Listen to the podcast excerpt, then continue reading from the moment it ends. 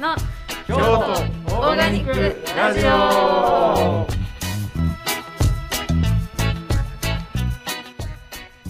えー、どうもどうもこんにちは、えー、京都オーガニックラジオです、えー、京都オーガニックアクションの鈴木健太郎です。と、えー、ホストは、えー、京丹波のはい京丹波で、えーラディッシュ、えー黒枝豆の生産者してます。京の丹波野村家の野村です。よろしくお願いします。よろしくお願いします。えっと前回同様えっとワワン八百屋ワンドロップからえっとお二人えっと音福畑の高田君とえっとワンドロップの小谷店長とでえっと ゲストにお迎えしてやっております。えっとどうしようかな。まあもういいや。行こっか。えっと。いっちゃいましょいっちゃいましょうか。ね本当毎回予想以上に話が長くなるというかねなんかこう乗ってくるとどんどんこう出てくるところがやっぱ普段どれだけ物事考えて仕事してるかみたいなねとこでもありますよね。はい。でまあ僕もすごく興味津々。あまり深く聞けてない話を聞いたことがない、えー、音福畑の宝君に、えーじゃあ今回お願いしたいと思いますよろしくお願いしますよろしくお願いします。お願いします音福畑の高田です。えっ、はいと、じゅん、じゅんとみんなから呼ばれてます。じゅんくんとかじゅんくんじゅんさんとか。はいじゅんじゅんさんとかね。高田呼ばれて純ます純一郎そうそう、名前はね、純一郎と言います。はい長いから。純くん ですです。はいよろしくお願いします。あワンドロップさんもあの挨拶入れてもらっていいですか、あどうもですって。あ、どうも、八百屋ワンドロップ、八百屋ワンドロップの小谷です。はい。はい、よろしくお願いします。はい。もうえっとまあ八百屋創業当初からお互い農家と八百屋としてなんか知ってるようなお二人なのではい、はい、そうですね。い、い感じですね。はい。はい。はい、そんなわけでちょっと、えー音吹く畑音が吹く畑とか言って音吹く畑の宝淳くんの話を聞きたいなと思うんですけれどもなんかこう、うん、結構やっぱり京都のいろんな料理人さん僕も何人か知ってる方が音吹く畑の野菜を取っててであのイメージとしてはすごく綺麗であのなんやろうなロゴも可愛くてブランディングとかもすごくできた農家さんやなっていうイメージがすごいついてるんですよ。あのでもまあまああのでワンドロップも本当こうね品揃えも良くてファンもいっぱいついててあのブランディングもよくできた八百屋だなと思ってるんですよね。で結構そう思ってる方いっぱいいるんですけれども前回ワンドロップの話を聞くとまあまああのどんだけ行き当たりばったりやねんっていう話 だったわけでねその今に至るまでのストーリーがやっぱりすごく面白いなと思いましてで同じように行き当たりばったりだと自称する音福畑の高田くんですね。の話を伺いたいなと思います。えっとちょっとじゃあ収納したなんかスタートの話っていうかなんで農業になったのかみたいなところからお願いしていいですか？はい、わかりました。もうね、あの、1回目と2回目の錦さんと近藤さんとノムくんね、うん。ラディッシュ農家のノムくんが、もうあまりにもすごかったので、ちょっとどうしようかと思ってたんですよ。ままずね、どうしようかと思ってて、あのーその後に喋ったりなんだりする人たち、まあ、結局僕ら、僕やワンドロップのね、うん。小谷君が喋ることになりましたけどあのどうしようかと思ってたんだけれども あの第3回うん。になるのかな、えーワンドロップの小谷君が喋ってくれて、うんうんうん。まあ、結構ハードル下げてくれたから。あそうやねそうやね。よかったよかった。ここ ここまで行き当たりばったりの人いいたんやと。これ正常これ正常。いや本当あのすごい良かったです。この業界はこれがん。なんかひ平均値です、そうですよね。いや本当そうそう。あのオーガニック業界って本当そんな感じそうそうそうそう。いうイメージがあって、うんうんなんでそういうお話ができたらなとぜひぜひあの思います。ですねはい。はい。えっと僕は、えー京都市左京区の大原というところで、えー営農しています。で音福畑という名前で畑をしているんですけど、だいたいその栽培面積は1.5ヘクタールぐらいえーで、えー実質の1年間の耕作面積は1.7ヘクタールぐらいかな。1回だけ使う畑、2回使う畑とかね、あるので1.7ヘクタールぐらいを、えー使っていて、大体野菜と、いろいろな野菜とハーブ、で、僕がそれを栽培、販売している担当と、で妻が、えーハーブを使った加工品、ハーブティーであるとか、まあ、あるいは乾燥野菜、鷹の爪を乾燥させたり、大根を乾燥させたり、まあ、切り干し大根とかですね、そんなことをしていると。で、妻は税務や、あとはバックオフィス全般を担当しているああと。すごいそうそう、そうなんです。で、えっ、と、常時雇用の人が1人いるのと、パートさんで6人いて、で、えー、大体毎日2人から4人ぐらいが何かしら動いているという農園。です。うーん。うんまあ、現況はそんな感じかな。はい。はい。えー、な品目ん。結構いろいろやってますよね。いろいろやってますけ年間何品目ぐらいですか？ど、うん、そうですね。で、ハーブも合わせると、なんだかんだ100弱はいくと思うんですけど、少量いわゆる少量多品目の農家なんですけど、あのー営農当初に比べるとその数は減らしていっていてもっといろいろやってたってこと？そうちょっとわけのわからないものとかいろいろしていた時期もあったしその頃は多かったですけど、うん、今はすごい減らしてますね、うん、減ってます。そう。なるほど、まあ、前回ね、野村君、前の回、前の前の前ぐぐらいかな、あの 野村君の回では、ね、野村君、本当、ラディッシュと伏見唐辛子と黒枝豆とカモナスみたいな中量中品目でやってて、面積は？どれぐらいやったっけ、野村君？僕のとこ1ヘクタールちょっとぐらいです、ね、ああ、えじゃあ、い。面積的には宝君の方が広いのか。そう多分ですね。田んぼもこもたくさんもうん細かくあらはるって感じですか？そうそう、あのーえ大原という地域は、あのー自給農村というか、あのー山仕事を中心にしてきた農村で、まあ、いわゆる産地、日本中の産地とはまた全然違うさ里山的な景観を持つ地域なんですね。だから田んぼの一枚一枚はものすごく小さくて、例えばうちがあお借りしてる田んぼ一番小さいのは2世ぐらい、2世、2アールぐらい。まあものすごく小さい。そういう畑、田んぼが全部で30枚ほどあって、うーん30万管理はとても面倒くさい。そういうあの営農状況ではありますね。いやー、30枚あんのか、大変やな。そう草刈りとかすごい大変そう。ですへえっと、京都オーガニックアクションの農家さんって割と、あの僕と似たような少量多品目でやってる農家さん多いと思うんですけど、そうですね。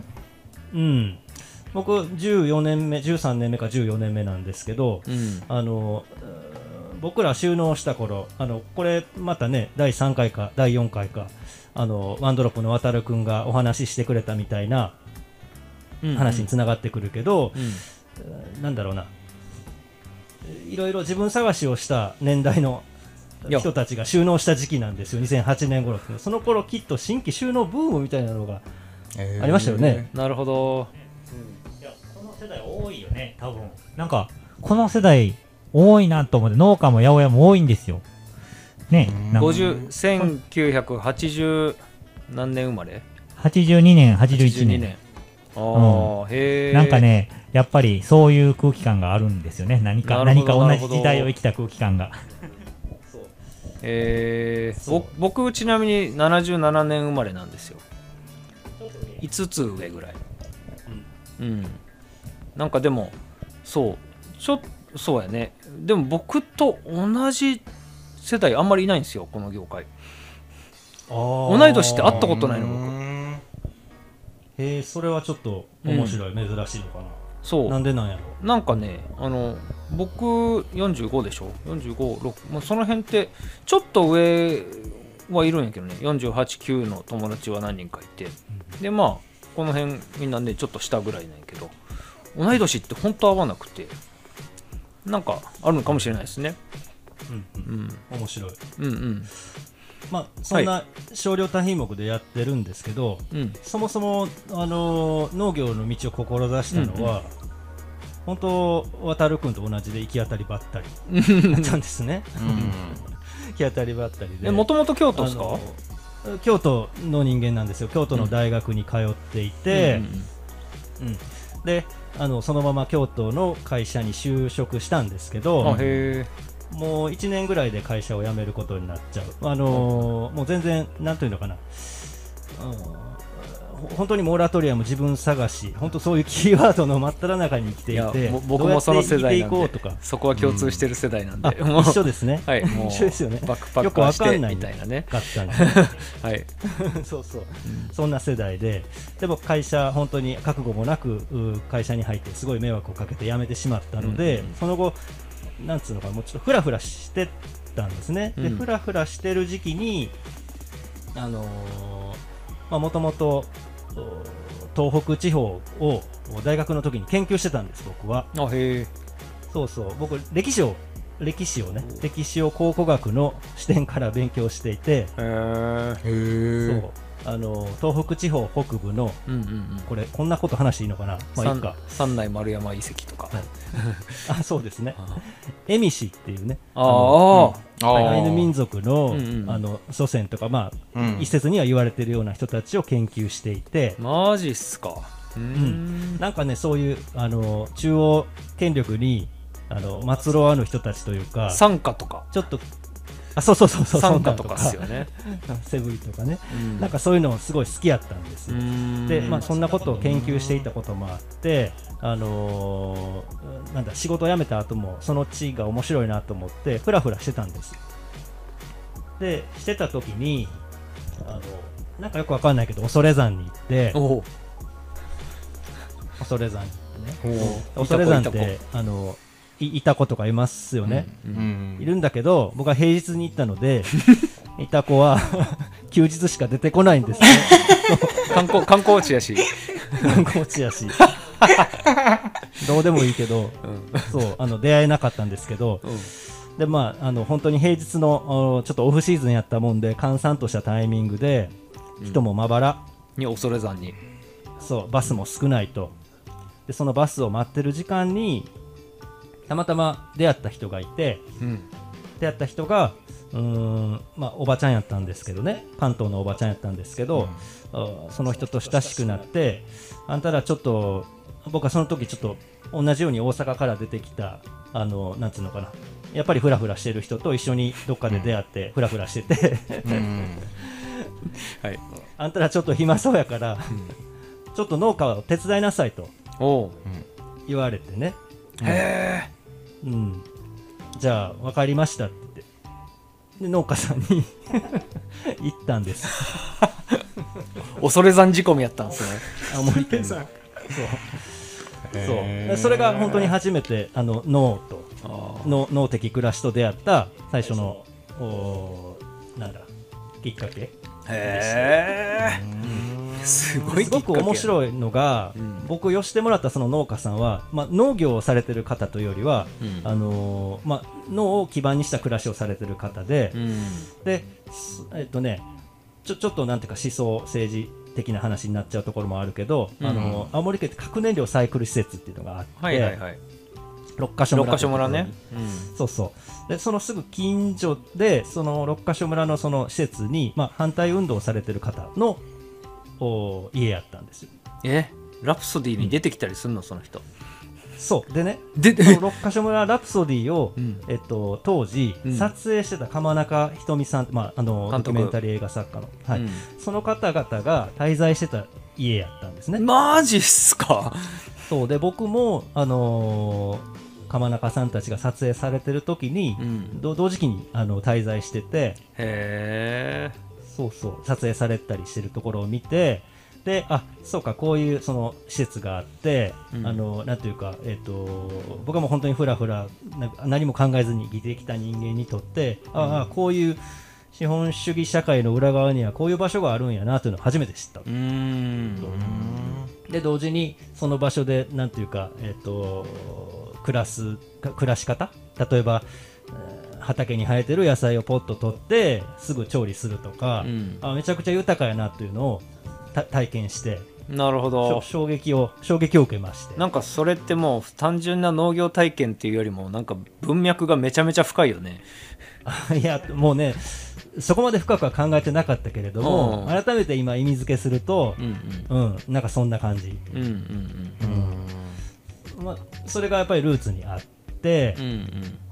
そうで農業のことが忘れられなくなってあ忘れられなくなった。うんうんそうそう、えー。それが本当にきっかけですね。はいはいはいはいはい。超重要っすねそこね。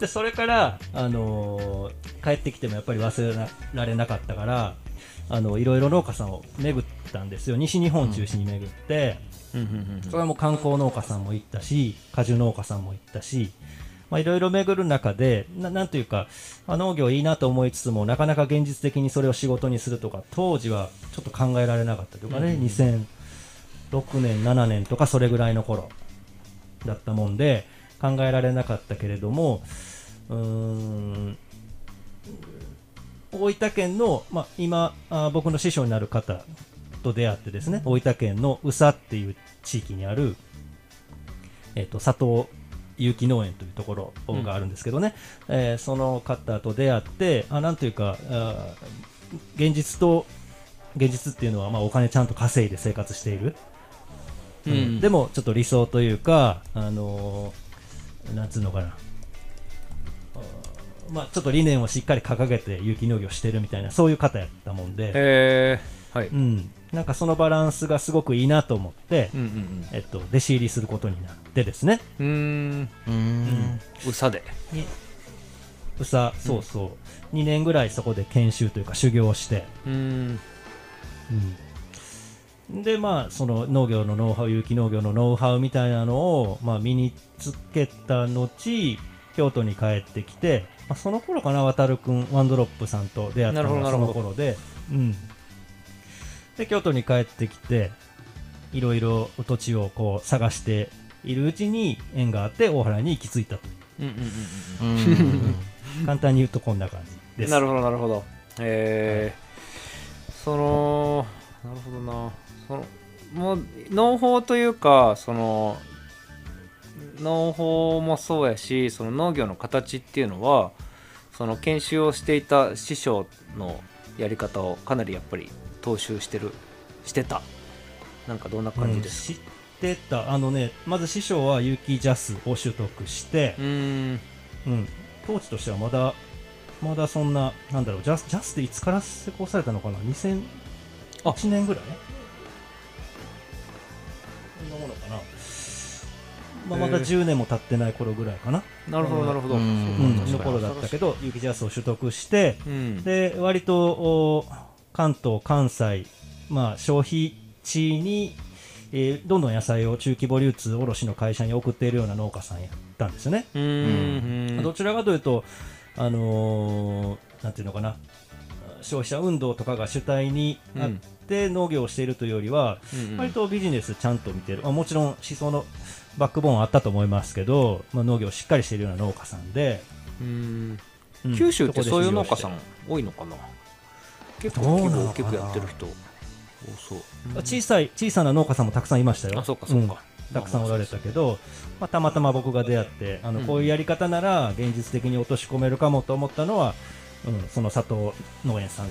なるほどなるほど、うん。でその現実的にその大原で始めたわけですけど、あのそうそうそうそう。ねそのやり方としてはね本うん当少量多品目しか当時はあんま考えられなかったんじゃないかなうーん。もうあの割と有機農業であの例えば探索とか今の野村君みたいにラディッシュを主軸にして、うん。うん。うん。えー、とやっていくみたいなね営農スタイルを取ってるとこって、おそらく少数やったと思いますけどね。なるほど。ちょちょっとわかんない。もう全然データ通りしてるわけじゃないけど。それだけでも売り先がまだ選択肢が少なかったっていうことなのかな。あそっか出口もそうかもしれないし、うん。まあ、あとはそのそもそも僕らの修行をしてたその先生の人たちっていうのはもうやっぱりえーバリバリの消費者運動であったりとか、ね、あそうかそうかそうか。そういうことをあのまず活動ありきの人たちが多かったから思想的にそういう人もってね、うん。そうそうそうそう農薬とかねそんなのに反対して、うん。まあなんというかい生きてる農業みたいなのをおそらく彼らは標榜してたと思いますけどう、ん。うんそういう人たちのその思想や、うん、営農スタイルを踏襲してた時代じゃないかな。なるほどなるほど。10年前ぐらいかな。は。本当まあなんか有機農業は日本日本に限ることなのかどうかちょっと俺は分からないけど本当社会運動とすごい結びついてた時代があったってことですよね。そうそうそうそう、だからうん。フェーズが変わってるんですよね今ってね。そういう意味で言うとあのーうん。社会運動としての有機農業っていうフェーズがまあよ60年代から始まったとしたらあのーどっかのタイミングでもう本当野村君なんかの世代はもうそれ全くねあのー影響を受けてないわけでしょ？そうですね。歴史でしか知らないですね。なあ。その今の話あそうなんやって感じ。そうそう。だから小谷君と実感とかしてない感じがあります。小谷君とか高原君とか僕世代はまだその残りかすを浴びてるんですよ。浴びてるよねねえだからまだでそれでもだから30年40年経った経ってもやっぱり有機農業っていうのはそういう色を帯びていたってことではいねでそれってななんかこうでも今はもうそのフェーズがガラッと世代交代して変わってるけどなんやろうな。とはいえその社会運動的にやってしまったからこうその価値がこう一般化しなかったみたいなところあるじゃないですか、一般消費者までその価値が広がらなかったみたいなところがあって、うん。そう。で今は逆にこうなんやろ。その価値を一般消費者の人がもうちょっとなんか SDGs とかで理解し始めるみたいなうん。時代なんかな、あごめんなさい。ちょっと話するっちゃいましたよ。えっと。いやいや面白い。うんうん。いや。そうそう。だからまあそんなあのー少量多品目スタイルでうん。やってたその残りかすみたいなやり方でやっていた。あのなのですげえなんつうのかな少量多品目ってすごいしんどいんですよね。大変な農法というかよくやるなみたいな、まあ、今でこそそういうふうに言われてるけれども当時は全然そんなこと何も思わずにやってましたけど、うん。まあ、そんなやり方でしてると。今も続けてやってると。うんうんうん。でうんで何でしたっけ質問。お大原で。あえっとねその前にえっとその作った野菜ってどう販売してるんですか今？あそうですね、うん。えっとねうちは作った野菜の5割は大体5割はえっと大原の中にある直売所、うん。里の駅大原という施設があるんですけど、そことあとは朝市、うん。朝市は毎週日曜日の朝6時から9時までやっぱりその里の駅大原という施設の中でやってます。あ、まあ、あの大原の中にはもう一つ朝市もあるけれどもあのー僕が所属しているのはその里の駅大原の朝市ね、うん。でその朝市と里の駅大原で大体5割を販売して、でそれ以外に、えー、と小売店であったりあのワンドロップさんみたいな小売店さんであったり、うん。あとは京都オーガニックアクションでいうと坂の途中さんみたいな、うん。ちょっと中規模流通の卸、うん。まあ、そういったところに行くのが4割ぐらいかな。あ4割へえ5分ぐらいかな。そう。で残りはもう本当その他ちょ例えばイベントに出るとかうん。あとはオンライン販売をするとかうん。それぐらいの割合であのほぼほぼ販売はもうその住んでる地域内に限っていてでその上小売の皆さんも渡るくんたちね、うん。ワンドロップさんみたいな人たちをもう取りに来てもらっているという殿様商売をさせてもらっていてすいませんいつも。あのそういう場所なんですね大原がね。という地域は、うん。はい。なるほど大体ね京都駅からね北北東に北北東かな行って10 15キロぐらいの場所なんですよ。そんなに15 15からキロ20なキロぐらい。のそんな近いうのかすごく近い。京都ちっちゃって感じやな 近い京都市はねね。すごく小さいですね。うーん。そう。なので、あのーうん、ほんと直売中心ですね。それはもうなんか何収納して間もない頃からもうそういう売り先っていうのはなんちゅうんやろ。もう決まっていったのか。え道あそこの朝市ってその頃からずっとある？ありましたね、ありました。あれいつうんからあるんですか、えっとね、朝市自体は、えっとね、1999年やったかな、8年やったかな、本当それぐらい、へー。2000年に入る前ぐらい、今でね、二十何年続いてる位置なんですけど。なるほどなるほど、うん。へえで直売所は2008年からちょうど僕が収納した年にできて、なるほど。へえもうほらそこで収納するイコールもうそこに出荷するみたいなところがちょっとある。ですね、うん。だけど僕もともとはその、えー大分県のねうん。平地の平場の農業を勉強したので、うんうんうん。もう雪ジャスを取得してどっかに出そうと思ってたんですよ。あ最初は。あそうなんですか。当初は。うん。そう。だけどあのーちらっと先ほど喋った通り大原の農地のお一枚一枚の規模があまりにも小さくて、うんうん。うんもうちょっと修行してた場所との比較をするとこの小さい畑にキャベツ植えたところで全国の農家とは太刀打ちできひんなとうん。うん思って、うんうんで特に何も考えられないままうんうん。まあひとまずえー里の駅直売所もあるし朝市もあ朝市は最初は出荷してなかったかな？うん里の駅に出荷して出荷してるうちに朝市に参加させてもらえるようになってうん。でうんその対面直売のスタイルをななんつうのかな？とても面白いなと思うようになったという流れですかね。なるほど。本来はじゃあ雪ジャストって本当大きめのところにガバッと送ろうみたいなこと思ってたけどその土地柄的にちょっとそれが難しかったみたいな。結局うん。雪ジャスは取る必要がなく取らなかったみたいな感じですか？あ結果的に今はそうですね。今はとうん。ってないとってもそんなにおそらく影響しない変わらないかな。ような僕のやり方やと。売り先をとつながっているってことやんね。そうですね。だよね。うん。そうか。はい。小谷君どうぞ。その、農地をね、決めるときに、あのーあ、そうそう、まだ大原で収納決まる前から僕知ってたんです。そういえば。それで、どこで収納するみたいな話もそういえばしてたなと思って、で、大原でしようと思うねみたいな話あったと思うんやけど、でもなんか、西村先生とかに、とこに行った時とかに、なんか西村先生に大原はやめとけみたいなこと言われてたやんか。言われてたんですよ。うん。で、でもなんか大原はなんかやめとけみたいな感じで、そうそうちっちゃいし、みたいな話だったと思うんやけど、なんで、その、他にも候補地はあったんかなとか思って。うん。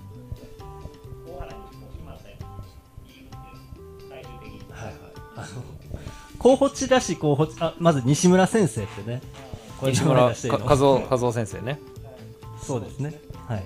兄弟の先生ですよ。ね、うんうん。はいあのーまあ、大原、そうですね、あの候補地いろいろ滋賀県とかも見たりなんだりしたけど、結局大原に決めたのは、よ嫁さんが、妻がね、妻が、あのーまあ九州の人間なんですけど、京都が好きで、京都のお寺が好きで、あのすごいその大原あ三千院とか寂光院とか、まあ、天台宗系のすごいあのいい寺院があるんですよ。でその寺院のおーなんだ寺社仏閣巡りを当時してた時のあの里山とのい一体感みたいなのがすげえいいって、へえそう。そう。すごくいいって言ってね。うん。上がりましたって。本当に考えてなかった。そう。雪ジャスはってななるでしょお前雪ジャスはってなるよな。うん。ええ本当は、うん、結果論というかいやーかっこよく言ったけど本当に何も考えずに最初大原そそんな理由で。だけどそれだけじゃなくてそれだけじゃなくてごめんなさいね。これ大原の人も聞いてるかもしれないからあの話しておくとあのの大原こうに当時で20年ぐらいなのかな。朝市を始めたとかそういったことも全部含めて、その大原の農業事情を何とかしようってする有志の人たちがすごく動いてて、へすごく動いてたんですよ。そう。なんか当時は、その、なあれ、あななんだっけ、デューク・エイセスのデューケース。女一人ってね、うん。女一人っていう歌、デューク・エイセスっていうフォークうんグループがいる。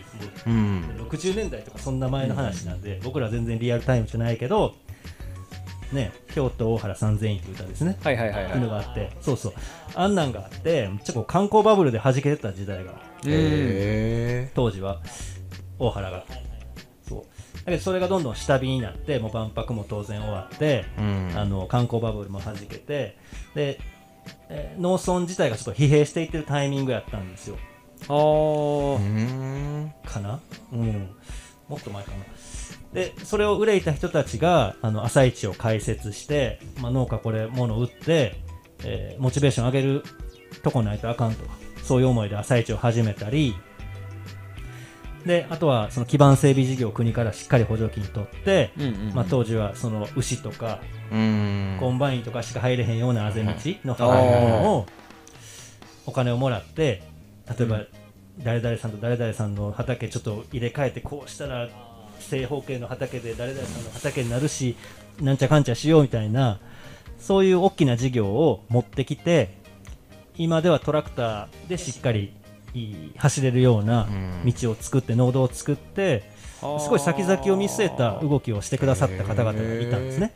へうん、でその方々がもうむちゃくちゃありがたいことにえっ、とまなんだ有機農業にすごい理解がある方やったんですよね。うへん。ーで僕らはその大原に移住して、まあ、今大原ってね1415組いるんじゃないかな新規で参入してきた人がいると思うんですけどへあーそんな新規参入組の中でもうちはまあ割と早い方で、うん。えー他にもう一番最初に来たのはあのワンドロップでもね野菜を卸している、えー、と佃農園さんといえう、佃さんのところがやっぱ一番古いんやねま、元マニアックにマイナーな人いいたんですけどいたけれども、うん、そう。でもうそれ彼らが同志社大学の研究生やった頃から、うんヴィレッジトラストまあまあそういう佃農園あそうそうそうそう、うん、そんな大原の農業事情をリードしてきてる人たちはあのなんていうのかな。可愛がってくれたはって。うーん。でどんどんその基盤整備事業や朝市やあのそれらのの農業振興ですよね。もう観光も弾けたしもう観光農村として大原はやっていくっていうのが道筋としてはいいんじゃないっていう、なるほど。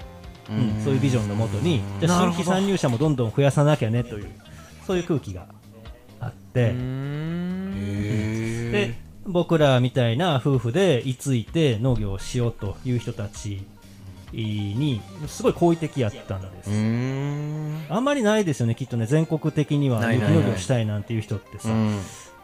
そそんなんのやめとけって言われますよね。大原の農業なんとかしようって動いてた人たちっていうのは農家だったんですか？あえっとまあもともとサラリーマンやったけれどもその兼業で田ん。ぼしたりとか、そういうことをされてた方、大原の地の人たち。中心におられた地の地の人。地の人です。そうかなんかなるほどな。面白いですよね。いやなんか、それ僕も初めて聞いて、なんかこう、イメージとしては、やっぱりこう農村やから、どっちかというと、ちょっと閉鎖的？的な、なんかこうイメージ、イメージっていうか、あるじゃないですか、そういうの。って思ってたんやけど、全然違う、そういうことがあって、そうやってやってくれたっていうのは、すごい素晴らしいことですね、本うんいや今の大原があるのはやっぱそういう先人たちがこうちゃんと先を見据えて動いてうん。ね来たっていういやすごい話やなそれ。そうそう。それが今やねもうすごい人気じゃないですか朝市とかもね。うん。ね。あのーそうですね。だけど昔はもっと人気で、あそうなの。うん、昔はもっと人気で、その解説が1999年頃やったと思う,、思うんですけど思うって僕はもう本でしか読んだことないけれどもその頃はあのねやっぱりおじいちゃんおばあちゃんたちが、うん。まあ、お裾分けみたいな感覚で野菜を売る、うんうんうんでもと当時ってもう産直ブームみたいなね。ああへえ直売所がどんどんうん日本中にできて、うーん。うん。もう段階の世代の人たちがこう定年後にうん。国内旅行みたいな、うん。へえそ多分そん。なんなそんな感じやったんや。そうそう。でそんなに乗っかって、うんうんしかも京都市内からすげえ近い15分もあれば、うんうんうんあーまあスーパーとかに並んでる野菜とはまたちょっと違う毛色のおじいちゃん、おばあちゃんの、うんうんうんなんというかなんつうのか荒々しいというか生きているというかそういう野菜が買える場所ということで、すげえ1年目から盛り上がっったんです。って当時はもうとんでもないなんていうかお客さんの入りようやったらしくってへそうそうさすがにその勢いはね今はちょっとないけれどもまあでも20年それを引き継いできてるという感じかな。なるほどなるほど、はい。ちょっとえーそろそろお時間なので 一旦ここで切りたいなと思います。はい。続きはまた次回ということでよろしくお願いします